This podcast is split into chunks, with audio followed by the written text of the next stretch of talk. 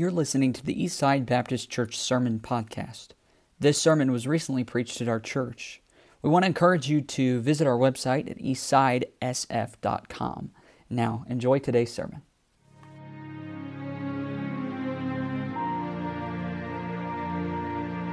And then Matthew chapter 2 is where we're going to be this morning. If you turn there, and when you find it, if you wouldn't mind standing out of honor of the reading of the Scripture, Matthew chapter 2, we'll be reading the first 12 verses here. And I've got a heading in my Bible. It says the Magi's visit.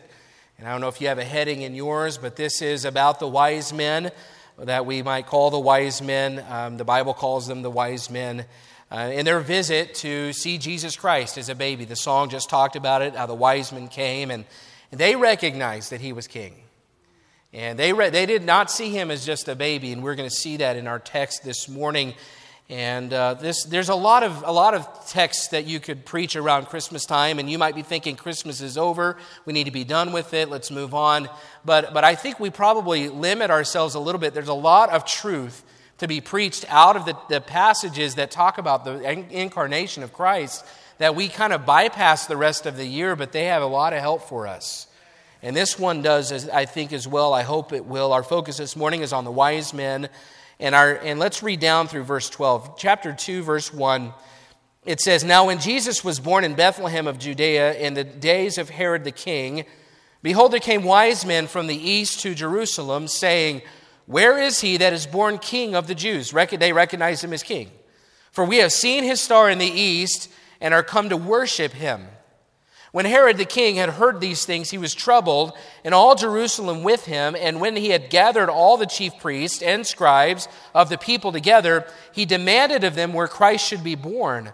And they said unto him, "In Bethlehem of Judea, for thus it is written by the prophet," is a reference to Micah 5, "And thou, Bethlehem, in the land of Judah, art not thou the least among the princes of Judah? For out of thee shall come a governor that shall rule my people Israel." Then Herod, when he had privily called the wise men, inquired of them diligently what time the star appeared. And he sent them to Bethlehem and said, "Go and search diligently for the young child, and when ye have found him, bring me word again that I may come and worship him also." Now, if you know the rest of the story, Herod's not wanting to go worship the child. If you read later in the chapter, he wants to kill the child. He's trying to get information so that he can take this threat out. Verse 9, "When they had heard the king, they departed, and lo, the star which they saw in the east went before them till it came and stood over where the young child was. When they saw the star, they rejoiced with exceeding great joy. And when they were come into the house, they saw the young child with Mary his mother, and fell down and worshipped him. And when they had opened their treasures, they presented unto him gifts, gold and frankincense and myrrh. And being warned of God in a dream that they should not return to Herod, they departed into their own country another way." The message title this morning may be predictable, but I think it applies, and that is that wise men still seek him. Wise men still seek him. And you might say, "I've heard messages like this before. I could have known you were going to do something like that." Well, let me just tell you this, that there's nothing new under the sun, according to Ecclesiastes. If you came looking for something novel this morning, I'm probably not the guy that's going to please you with that. But I do think it may not be novel, but I think it can be helpful this morning. So let's pray and ask the Lord to bless the reading and our time together. Father, we come and humble ourselves before you, and I know I start most of my prayers like that, but it's a reminder to me that I'm submissive to you. You are my king. And Lord, I don't ever want to approach you with anything but humility. And I come to you and I ask you this morning that you would help this text to come alive. I pray that you'd help us to apply it, that you would help us to see where it applies to us. God, I pray that you would help our minds to be changed about something, or our hearts to be worked on about something. God, help us not to just sit here and admire you as a baby, but Lord, to submit to you as our King. Pray that you'd work and have your way. Bless the reading of your word in Jesus' name. Amen. Thank you. You can be seated. Well, something happened this week that in terms of my understanding, hasn't happened since the Middle Ages, and that this past Monday night, December 21st, Jupiter and Saturn came so close to each other that they appeared as a brilliantly bright star in the sky. Did anybody see the Bethlehem star or try to see it this week? Okay, so a lot of you did. I tried to see it, but it seemed like I think I saw it this next night, but it was cloudy where we were on Monday night. So, but apparently though, these two, it's called a conjunction, where two planets come together and they come so close together they appear to be as one. And this is the closest that Jupiter and Saturn have been since 1623. And so people were excited about it.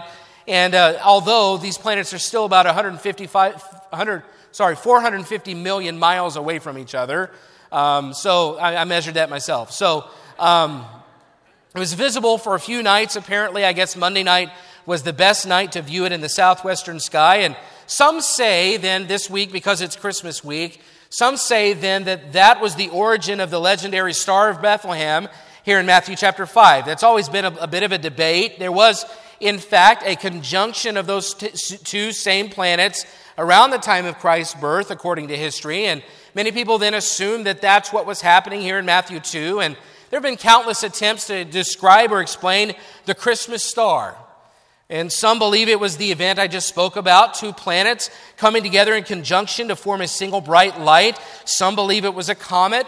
Others believe it was an exploding star or supernova. There's all kinds of ideas out there and theories. But here's what we know. We don't know. You like that? The fact that the Bible doesn't tell us exactly what the star was means it doesn't really matter for us to understand the point of this account. Now, I personally believe that it was a supernatural working of God. It was his way of pointing people to the Savior that wanted to find the Savior. I think that's what it was. But what it tells us is if we don't know exactly what it was, then the value in this story is not to focus on the star itself, but to focus on the ones following the star in search of the Savior. These wise men, these magi, which is the Greek word for wise men, they were not kings, as the song would allow us to believe. They were more likely astronomers, which explains their interest in the stars. And even though the song says, "We three kings," we know there were probably likely more than just three. Later in the account, we see that they bring gold, frankincense, and myrrh, and maybe that's where the number three came from. Another misconception is that if you see a nativity scene, usually you see the shepherds and you see the wise men. And it's not a big debate for me, but it's very likely that the wise men came much later than Jesus Christ's birth. If you look down in verse 11, they were come into the house. They saw the young child. They're not coming to a manger. They're not seeing a baby. They're in a house now. And it's a young child, not an infant. So, I mean, the fact is that, we know also that Herod later in the chapter sought to kill every child in Bethlehem under the age of 2. And if that had happened right after his birth, he probably wouldn't have had to seek those that were 2 and under. He would have sought the infants. But all those things, those are up to debate. We could talk about those a lot. But I really want to focus on why they followed the star. What were they looking for? Why were they seeking? Well, being from Persia, which is likely where they were from, they meant that they had knowledge of the Jews who had been held captive in their part of the world hundreds of years before. We know about the Babylonian captivity. We know that Babylon was conquered by Persia. And while many of the Jews came back to Israel once the Persians took over, we also know that there were likely many Jews that stayed in the Middle East. There were likely many that stayed and became potentially even mixed in with the population. Some people go as far to say that these wise men may have come from the Jewish ancestors and Jewish line. And I don't know that I believe that. We don't have a way of knowing that. Likely they were Gentiles. But others believe that the writings of Daniel the prophet, who actually lived in Persia, we know based on the book of Daniel, that his writings and his teachings probably influenced these men. Some 550 years earlier, when Daniel was writing prophecies and he was sharing scripture and he was having influence, that influence likely carried through hundreds of years later to these men. That maybe they knew the passage in Numbers when it's prophesied that there shall come a star out of Jacob and a scepter shall rise out of Israel. Surely they had a timeline of prophecy and and they had put the numbers together, and we could look at that as well, but that's not what I'm getting into this morning. Really, we don't necessarily know why or have to know why they knew or how they knew to be looking. We just need to focus on the fact that they were seeking a Savior. They were seeking. They were searching to find. And honestly, that's the reason that we can call these men wise men. Because they weren't wise just because they were astronomers.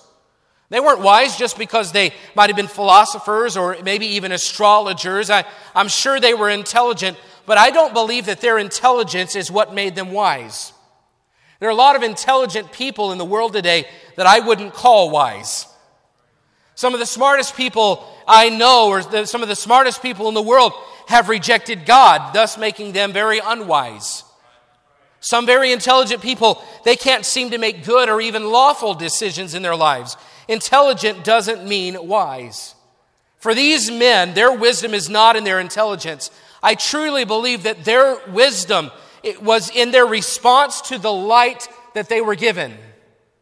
They had a small amount of light. In other words, they had a little bit of information. They likely didn't have all the information that the Jewish scribes and priests had. They had a little bit, yet they did all they could with that small amount of information. It could be all they had was a story about a star. All they had was a prophecy about a star rising out of Jacob, a scepter coming out of Israel. And maybe then something appeared in the sky, and they did all they could to seek it. But what I love about the wise men is it's obvious they weren't just seeking information. They weren't just looking for more to write in their books or more to put in their journals. They were seeking not just information, they were looking for a person. So they were seeking for the King of the Jews. They were seeking him so they could worship him. And folks, the point that I want all of us to get this morning is that the wisest men in this room and the wisest women and the wisest children aren't necessarily the smartest people in the room. They're not the ones with degrees after their names, and they're not the ones with the highest IQ number on their resume. No, the wisest ones are not the best debaters. They're not the most accomplished authors. Church, the wisest people alive are the ones who do everything they can in their power to seek God. Isaiah 55:6, I just read it in my Bible reading this morning. It says, seek ye the Lord while he may be found. Matthew 6, but seek ye first the kingdom of God. 1 Chronicles 16:11, seek the Lord and his strength. Seek his face continually. That's what I want to challenge you to do this morning with this Sunday after Christmas. That we stop defining. We stop defining wisdom, how the culture tells us to define wisdom. And we start defining wisdom by the people that seek God. Are you seeking God? Did you come this morning because it's a practice, or did you come because of a person? And folks, that's a great question for Christians that have been in church a long time, is because a lot of times after many years of following God and coming to church every Sunday and Sunday night and Wednesday night, we start to come out of a practice, and yet we should come because of a person. We should come not because it's a habit. We should come because we want to seek the face of our Savior. Your wisdom is dependent on how diligently you seek God. And if you don't get anything else, I want you to get that phrase. Folks, your wisdom is dependent on how diligently you seek God. So in a very simple way this morning, I want to compare our wisdom to that of these wise men. And there are three marks of the wise that I want to look at from this account. I think they could be a help to us. Three marks of the wise. A wise person first. A wise person will seek God passionately. A wise person will seek God passionately. Look at verse 1. Now when Jesus was born in Bethlehem of Judea in the days of Herod the king, behold, there came wise men from the east to Jerusalem, saying, where is he that is born King of the Jews? We've seen a star in the east and are come to worship him. And they came seeking God passionately. And I almost hesitate to use the word passionate or passion because it's overused in my mind, but it really does fit what they did. Think about it. They wanted to be in the presence of God so badly that they traveled hundreds of miles. Some believe they may have come 600, 700, 800, 900, 1,000 miles. We don't know exactly where they started their trip, but they covered hundreds of miles, and they came probably on foot, maybe on a camel. I can't imagine that a camel would be much more comfortable than walking. For months, they went through deserts. They went over mountains. They crossed streams, and they left their homes. They left their families. They left their comfort, and they were willing to risk their lives on dangerous roads in bad weather. Does that sound familiar? To seek the presence of God. They weren't content with the star from a distance. They didn't look in the night sky and say, oh, that's a beautiful star. It probably signifies the coming of the King of Kings, the King of the Jews. He's probably there, and it's good enough. Let's just write it down in our journals and go about our way. No, it wasn't enough for them to seek God from a distance. They wanted to be up close. They didn't just look at the night sky and see the star and say, oh, we know he's there. That's good enough. No, in verse 2, it says they came saying, where is he that is born King of the Jews? For we have seen his star in the east and are come to worship him. They didn't have a dropped pen. They didn't have somebody send them a pen on Google Maps or Apple Maps and say, because they don't work half the time anyway. They leave you out in a field where Walmart's supposed to be. They didn't have clear directions. They literally came to Jerusalem. Once they got there, they start asking, okay, we're looking for the King of the Jews. I mean, they didn't know exactly where they were even going. And they wanted to know where he was so they could worship him. This was all so they could worship. They didn't travel all this way to get something from God. They didn't come to doing this for their own benefit. Notice that. They didn't come all those hundreds of miles to seek what they could get from God. They came bearing gifts. They came bearing treasures, things that were valuable to them so they could worship. They didn't come saying, where's the King of the Jews? We need to have some of our needs met. I'm mixing up my words. Our needs met. We didn't come to have our needs met. We came to present worship to God. We came to give something to him. Worship means to bow on your face. It means to express the worth of another by bowing. Worthship. That's what worship is. They didn't come to get from God. They came to give. And folks, our culture's flipped this all around. Church culture can be this way in that when it comes to seeking God's presence through a church, many now say, well, what's in it for me?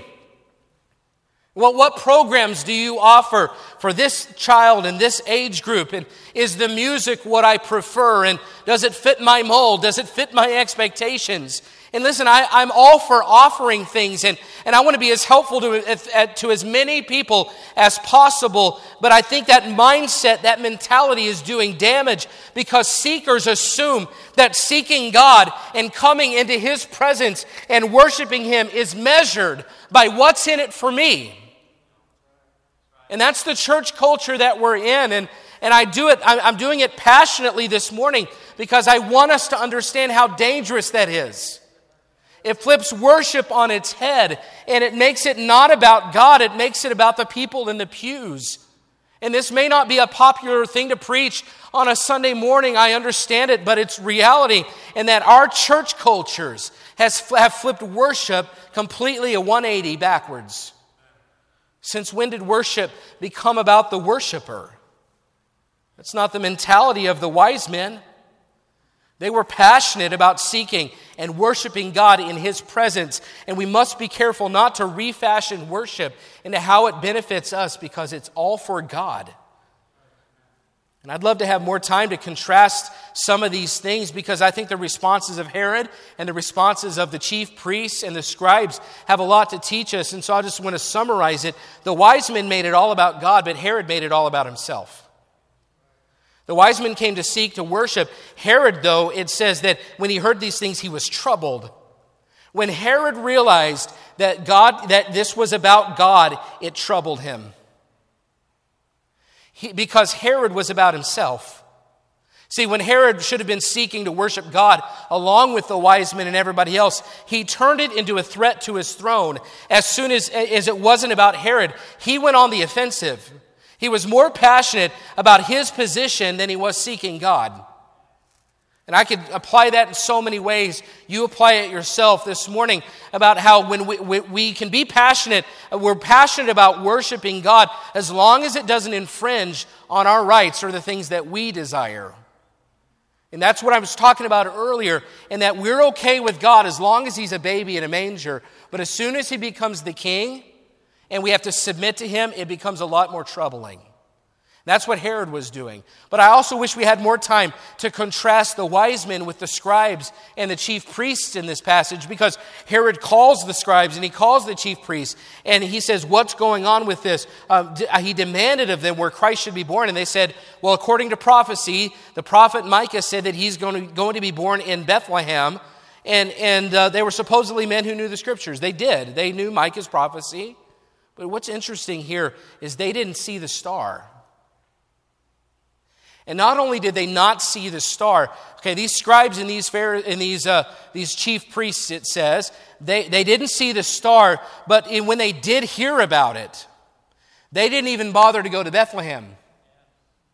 So Jerusalem to Bethlehem, I haven't been there myself. My father-in-law and mother-in-law have. They say it's maybe 5 or 6 miles. It's not very far.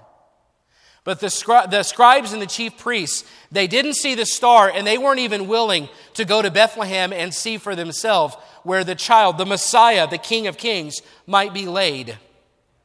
So if we're going to contrast the wisdom of the wise men with the wisdom of the scribes and the chief priests, they were so complacent, and they had been in church so long, they didn't even bother to go to Bethlehem and seek to worship him, nor did they even look up in the sky to try to see the sign or see the star. They were that complacent and that unconcerned about worshiping when you have people around. They had people around them that were very, very concerned about worship, and yet they couldn't be bothered with it. We could have a lot of application to us longtime churchgoers, couldn't we? And that we have lots of head knowledge about worship, but when it comes to actual worship and it comes to actually seeking the presence of God, we typically, sometimes, can't be bothered. So what we learn here is that these wise men, hundreds of miles on this trip, and all they know is there's a star. All they know is its general vicinity, and what we learn is that we should take what we know and do what we can with it. Their passion drove them to seek God, even without all the answers. And I have to ask this then, as an application to this point about seeking God with passion: how passionate are you about seeking the presence of God? See, there are three types of people with passion in this story. You've got the Jewish priests and the scribes and Herod, and you've got the wise men. But the Jewish priests and the scribes, they weren't passionate enough to do anything. They had all the light they needed, and they missed it. They weren't willing to seek God because they were in their comfort zones. They had lost their passion for true worship. It had become strictly an academic exercise. They weren't willing to go to any other lengths, extra lengths for God. Herod, he was passionate, but he was passionate about himself. He was threatened by a king because it meant he wasn't in control, and he wanted to be worshipped more than he wanted to worship. And then you have the wise men who were passionate for God's presence. They were passionate about their worship being about God and not about themselves. They were willing to go to great lengths to worship. So I'm asking you, where does your passion for seeking God lie? We have to be confronted with this. If these three types of people are represented on a scale, and over here you've got a 1, your passion for worshiping God and having the presence of God is over here at a 1, and over here you've got a 10. Sorry, Brother Andrew's up there making the camera go back and forth, okay? You've got over here a 10. This is passionate for worshiping God. I would say if I'm just reading this without any other information, I would say that the wise men are right here at a 10. They're so passionate about seeking God and being in God's presence that they're willing to travel hundreds of miles and put their lives at risk and put their lives on hold, and to move away from their families for months, maybe a year, and to be somewhere they've never been. They don't even know exactly where they're going. But that's how passionate they are about God and about His presence. If I was to have this scale then, I would say that the scribes and the chief priests would be over here at a 2. Because they've been passionate enough to read the law and memorize the law and understand it, but they're not willing to take the step beyond academic. They're not willing to take a step and even go to a short length to worship God. And then I would say over here, Herod's on a one in that he's passionate, but not for God. He's passionate about himself. And I'm asking you this morning, how passionate are you about God's presence in your life? How passionate are you about worship in your life? Are you over here at a one with Herod, or are you over there at a 10 with the wise men? Are you willing to go to great lengths to seek and worship God? You say, well, we came here this morning, didn't we? It's snowing outside, and I appreciate it. I think that's a sign. I think it means something that you'd be willing to get out in this. But I'm asking, what does it take to stop you from worshiping sometimes?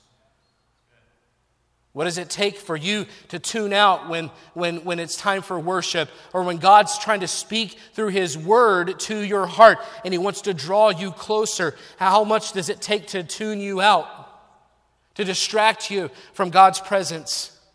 Your passion for God can be seen in how much effort you make to seek His presence. Are you going through the motions when you come to church? Do you take the time to seek His presence at home? Because if all you ever did was seek God's presence on Sunday morning and Sunday night and Wednesday night, you're missing out on a life of God's presence the rest of the week. How passionate or eager are you when it's time to enter into the presence of God? When it was time this morning to walk in the doors, was it with drudgery or were you eager? Mark number one of a wise person is to seek God passionately. Number two, the second mark of a wise person is to seek God joyfully. Look at verse 9.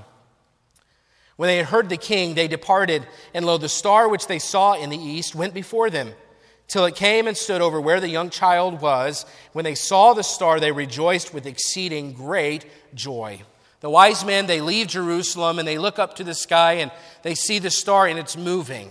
Now, this is an indication that the star was a supernatural phenomenon, because they followed it to Jerusalem, but apparently they're the only ones seeing it, and maybe it even disappeared once they got there, and now they're trying to find it, so they go asking. Well, it either reappears or it becomes clear to them again, and when they leave, they see the star moving toward Bethlehem, and it parks in the sky over the place where Jesus is. Now, to me, this does not sound like Jupiter and Saturn hundreds of millions of miles away. It sounds like God is doing something supernaturally so that the ones that He's given a little bit of light to, and they're truly seeking Him, that they can follow Him even more closely. Amen. Hebrews 11:6, by the way, says that God is a rewarder of them that diligently seek Him. See, I believe this whole account is evidence of that. See, God reveals more to the ones that seek Him than He does to those that are complacent or threatened, like the scribes and Herod. See, if you ever wonder why God seems to do real work in certain people's lives than in others, it could be because He rewards those that diligently seek Him. And maybe you wonder, well, why doesn't God speak to me at invitation like He does to them? I mean, they respond every time, and I haven't responded in like years. Well, it could be that God is rewarding those that diligently seek Him. And maybe in your life, you've grown complacent to the presence of God in your life, and you have not been seeking God, and so God has no obligation to reward those that don't seek Him. The amount of God's work in your life is directly related to how much you seek Him. These wise men, they certainly sought God, and they did it with joy. And I love verse 10. It's one of my favorites in the passage. Look at Matthew's description. When they saw the star, they rejoiced with exceeding great joy. This isn't just single joy. It's not just double joy. It's not just triple joy. It's quadruple joy. It says they rejoiced. There's the first joy. And with exceeding, it was really, really big joy. With great, really, really, really big joy, joy. Four different descriptors of the word joy or joy themselves. Rejoicing, exceeding, great joy. When they knew, folks, listen, when they knew that they were getting close to the presence of God, they were full of joy. 4 times the joy. The real presence of Christ in our lives should cause us great joy. To know that we could enter into His presence, we should be joyful. Psalm 100 says, "Make a joyful noise unto the Lord, all ye lands. Serve the Lord with gladness. Come before His presence with singing." Folks, we should have joy when we enter the presence of the Lord. I mean, just to know that he would meet with me, the God of heaven, the creator God, would want to spend time in my presence. It should just blow my mind. But sometimes I wonder if we've been saved so long that we've lost sight of how amazing it really is that God would want to spend time with us. I mean, I think about when you're first dating. And I remember these moments with my wife, and every time we would talk, we were at long distance while we were engaged. She was in California, and I was just waiting for her parole, and then I was just kidding. I don't know where that came from. That was not in my notes. Now I'm in trouble. She was in California. I was in Oklahoma serving on staff, and I remember every night, it was back when you didn't have minutes all the time. You had to call between certain times at night, and I had to wait till midnight my time to call her, and I just couldn't wait to call her. And every night we would talk, and I didn't get much sleep that year, but we would talk, and I couldn't, but it was not a drudgery because I was in love with her. We're still very much in love. Very much in love. It's way better than it was back then. I'm going to move on. You know what I was going to say. I'm done. So at first, you're excited. After a while, the excitement wears off. And that's the way it can be with us Christians with God too. We should anticipate meeting in the presence of God as much as we did the day we were saved. And yet sometimes us old-time Christians lose sight of the joy that's supposed to accompany the presence of God. That's the way it's supposed to be. Do you anticipate God's presence with joy? Or has the joy dissipated when you woke up this morning? Were you thinking, oh, great.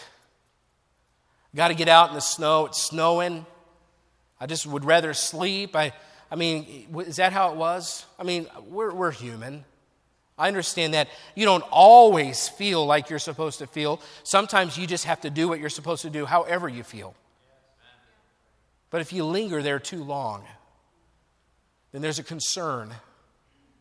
Because where's the joy about coming and meeting with God's presence, in God's presence?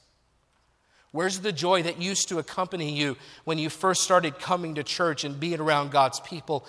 God help his people who are no longer joyful about being in his presence. So the real presence of Christ in our lives, it should cause us joy, but it should also produce great joy. When Christ is present in your life, joy is a byproduct, according to Galatians 5. You can't have the presence of God walking in the Spirit, walking in the fullness of the Spirit. Galatians 5, you can't walk in the presence of God and not have it affect you. It will show up in the love and the joy. It will be produced as we walk with God. And folks, so listen, try to follow. If joy is not there, it's because we're not choosing to be in God's presence every day. Because it's a byproduct of walking in the Spirit. So it's no wonder then that so many of God's people view Sundays and Wednesdays as a drudgery. It's because every other day of the week they're not walking in God's presence, which isn't producing joy, which makes God's presence at church a less than joyful occasion. They don't have joy to enter into the presence of God because they're not walking in the Spirit and having joy produced in their daily lives. You want to make church a lot more special? Walk in the Spirit Monday through Saturday. So the real presence of Christ should cause us to be joyful. It should produce great joy, and it should also be, we should understand, it's the only source of great joy. So what are you depending on to bring you joy? What are you looking for to bring you joy outside of God's presence? Because Psalm 16:11, in thy presence is fullness of joy. At thy right hand there are pleasures forevermore. The only source of joy is the presence of God. On the flip side, let me just say this. That also means that if we're in God's presence, we can have joy no matter what we face. Because if our joy is depending on God's presence, if I'm in God's presence on a consistent basis, it doesn't matter the tough circumstances, it doesn't matter the tough situation, the tough relationship thing I'm going through, the financial problem, the health problems, joy is available to those who seek the presence of God. Wise men still seek him. They seek him passionately, they seek him joyfully, and the third mark of a wise man or wise person will seek God sacrificially. Look at verse 11. And when they were come into the house, they saw the young child with Mary, his mother, and fell down and worshipped him. And when they had opened their treasures, they presented unto him gifts, gold and frankincense and myrrh. Now, it's only natural the first thing they did when they saw the king was worship. And it's only natural if you see Jesus Christ as king, you worship. You fall on your face and you worship. It's natural. He's the creator God. We are sinners. And that recognition and that humility, it should cause us to give sacrificially. When I realize that he's the king and yet he allows me into his presence, it's the least I could do to give him every single thing that I have. When you consider who God is and who we are, the natural response is sacrifice. Think about their gifts. They brought treasures, gold, frankincense, and myrrh. And we could talk about the meaning of the gold and the frankincense of the myrrh. The gold was about Christ's royalty, that he's a king. The frankincense was an incense that pictured Christ as priest that was used in the temple. That's his divinity. The myrrh is a burial spice, and it could picture that Jesus Christ would someday be killed and be crucified for our sins, that the Messiah, they would have known the Messiah would be cut off if they had access to Daniel's writings. And we could focus on those things. And I have before, it's a fine study. We could focus on what those gifts meant, but I think that's missing the point here. See, for the wise men, they may or may not have even known what all those things meant. I truly believe that the point of these details is not so much the meaning of each gift as it is that each of these gifts was valuable to the giver. It says they brought their treasures. They were valuable. They were meaningful to the ones who gave them. And you know, if it means something to you, then it would be a great sacrifice for you to give it. It doesn't matter if it has any real value to anybody else.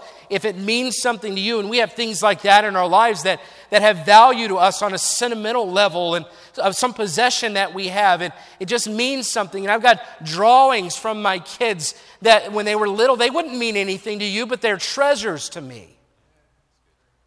When something means something to you and it has value to you and it's a treasure to you, for you to be willing to give it up is a sacrifice. And I think that's the point. As we consider the fact that they worshiped and they gave gifts, they gave treasures of great value, it's clear there's nothing these men weren't willing to do for Jesus Christ.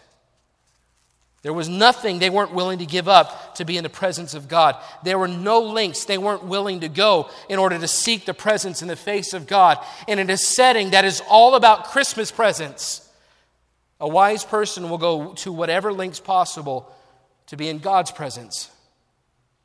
See, there's nothing we shouldn't be willing to give up for God if it means his presence. If it means losing some sleep, his presence is worth it, and that's a battle we all fight. If it means losing a day off, and maybe you grew up used to having Sundays to play, and now that you're a committed child of God, and you might be bemoaning the fact that on Sundays you don't have that second day off a week, listen, his presence makes it worth it. I know it's not always easy, but if it means I can be in the presence of God, worth it. If worshiping God and giving sacrificially means we can be in his presence, there should be no lengths we're not willing to go for that. Are you willing to sacrifice for the presence of God? I mean, I think so. You're here again. You're here this morning. But let me ask it this way. Of all the gifts you gave this year, what gift should you give to the Lord so that he knows that he's the most important thing to you? Did you think about what you might give to the Savior this year? Of all the things that we give and all the gifts we give to each other, is there something in your life that you need to give to God that's holding you back from finding his presence in your life like you should? I mean, what's holding you back from being in the presence of God? Is it a bad habit? And it just keeps you and God at a distance. It's time to give it to God. Is it complacency? You've been saved a long time and you don't really have a lot of passion for worship and you don't really have a lot of joy when it comes to coming into the presence of God and you're not really sacrificing a whole lot. You're not really excited about it. Well, it could be that it's time to lay aside that complacency so you can have God's presence in your life again. Is it laziness? There's some steps you're not willing to take because it's just a lot of work. Is it? Do you have something in your heart? Is there a root of bitterness in your heart? Is there something in your life? And, you know, we know that God is holy. We sang about it, and we are not. And we know that if we have sin in our hearts, then we can't be close to God. Maybe our sin, maybe there's a sin of bitterness, a root of bitterness, or this sin of unforgiveness, or there's a sin of anger, and that is keeping us from the presence of God. There's some sin or some bad habit or complacency in our lives, or maybe it's something practical like your debt. And because of your debt, you're having to work an extra job or work extra hours, and that debt is keeping you from the presence of God. Maybe it's just some other practical thing in your life, and maybe not even some big spiritual thing. Maybe it's just your work schedule. Whatever it is, this year, of all the things that we could give to other people, we need to make sure that we consider the King of Kings in our gift giving. And say, your presence is so important to me. I'm willing to give up whatever it is because your presence makes it all worth it. You can bring a sacrificial gift to God this year that would help your relationship with Him. You just have to be willing to make the sacrifice. And I'm asking you, what one gift, what one change would make the biggest difference in God's presence in your life this year? And you might be asking, well, what's in it for me? Well, that's the wrong mentality first, but there's plenty in it for us. The joy and the blessings of God, for one. But besides that, it's not about us. It's about Him. He deserves our passionate, joyful, sacrificial seeking. He deserves our worship and our giving, whether or not we feel like it, whether or not we ever get a result from it, whether or not He ever benefits us, but He does. But whether or not He does, He deserves it no matter what. But second, it's not about what God might do for you. It's about what He's already done for you. My father-in-law, he preached a Christmas Eve message this week, 1 Timothy 1:15, that Christ Jesus came in the world to save sinners. And I don't think about that as being a Christmas verse, but it really is. He came to this earth to save sinners. And you say, well, what will God do for me if I put Him first and I seek Him passionately and I seek Him sacrificially and I seek Him joyfully? What will He do? It's not about what will He do. It's about what He's already done. Jesus Christ left His Father's side and wasn't born as a king on a throne. He was born as a baby in a manger. And He lived an unassuming life. Nobody really even knew who He was until He got to be about 30 years old and He started teaching. And He made Himself known as the Messiah. And when all the Jews should have embraced Him and said, the presence of God is here with us. Let's embrace Him. No, Jesus Christ was rejected. Rejected to the point that they arrested Him and they crucified Him, put Him on the cross to die for the sins of mankind. And you say, well, what's in it for me? I'm telling you, that's what's in it for us. He already went to those lengths. And you know why? So we could be in His presence for eternity. Here's a Savior who sought us passionately. Willing to go great distance. He sought us joyfully.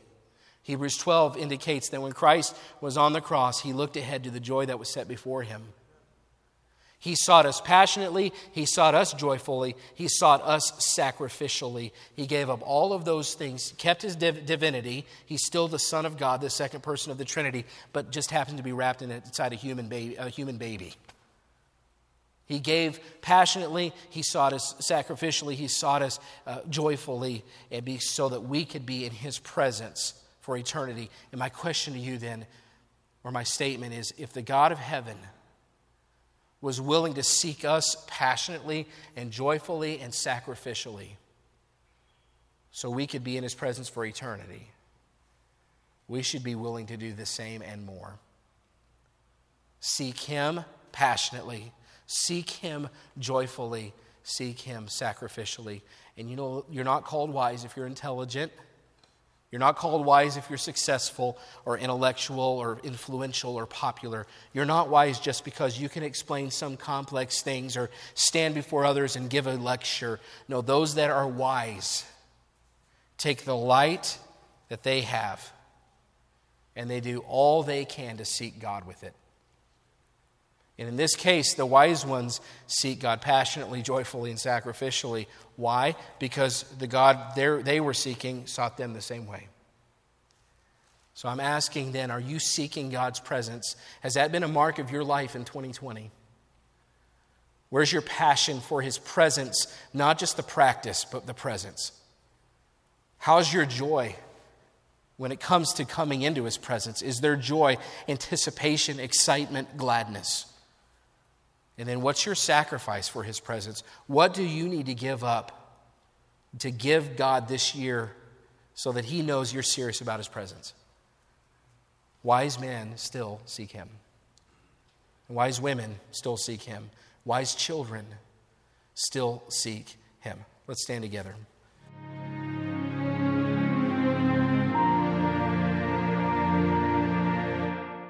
We want to encourage you to visit our website at Eastsidesf.com.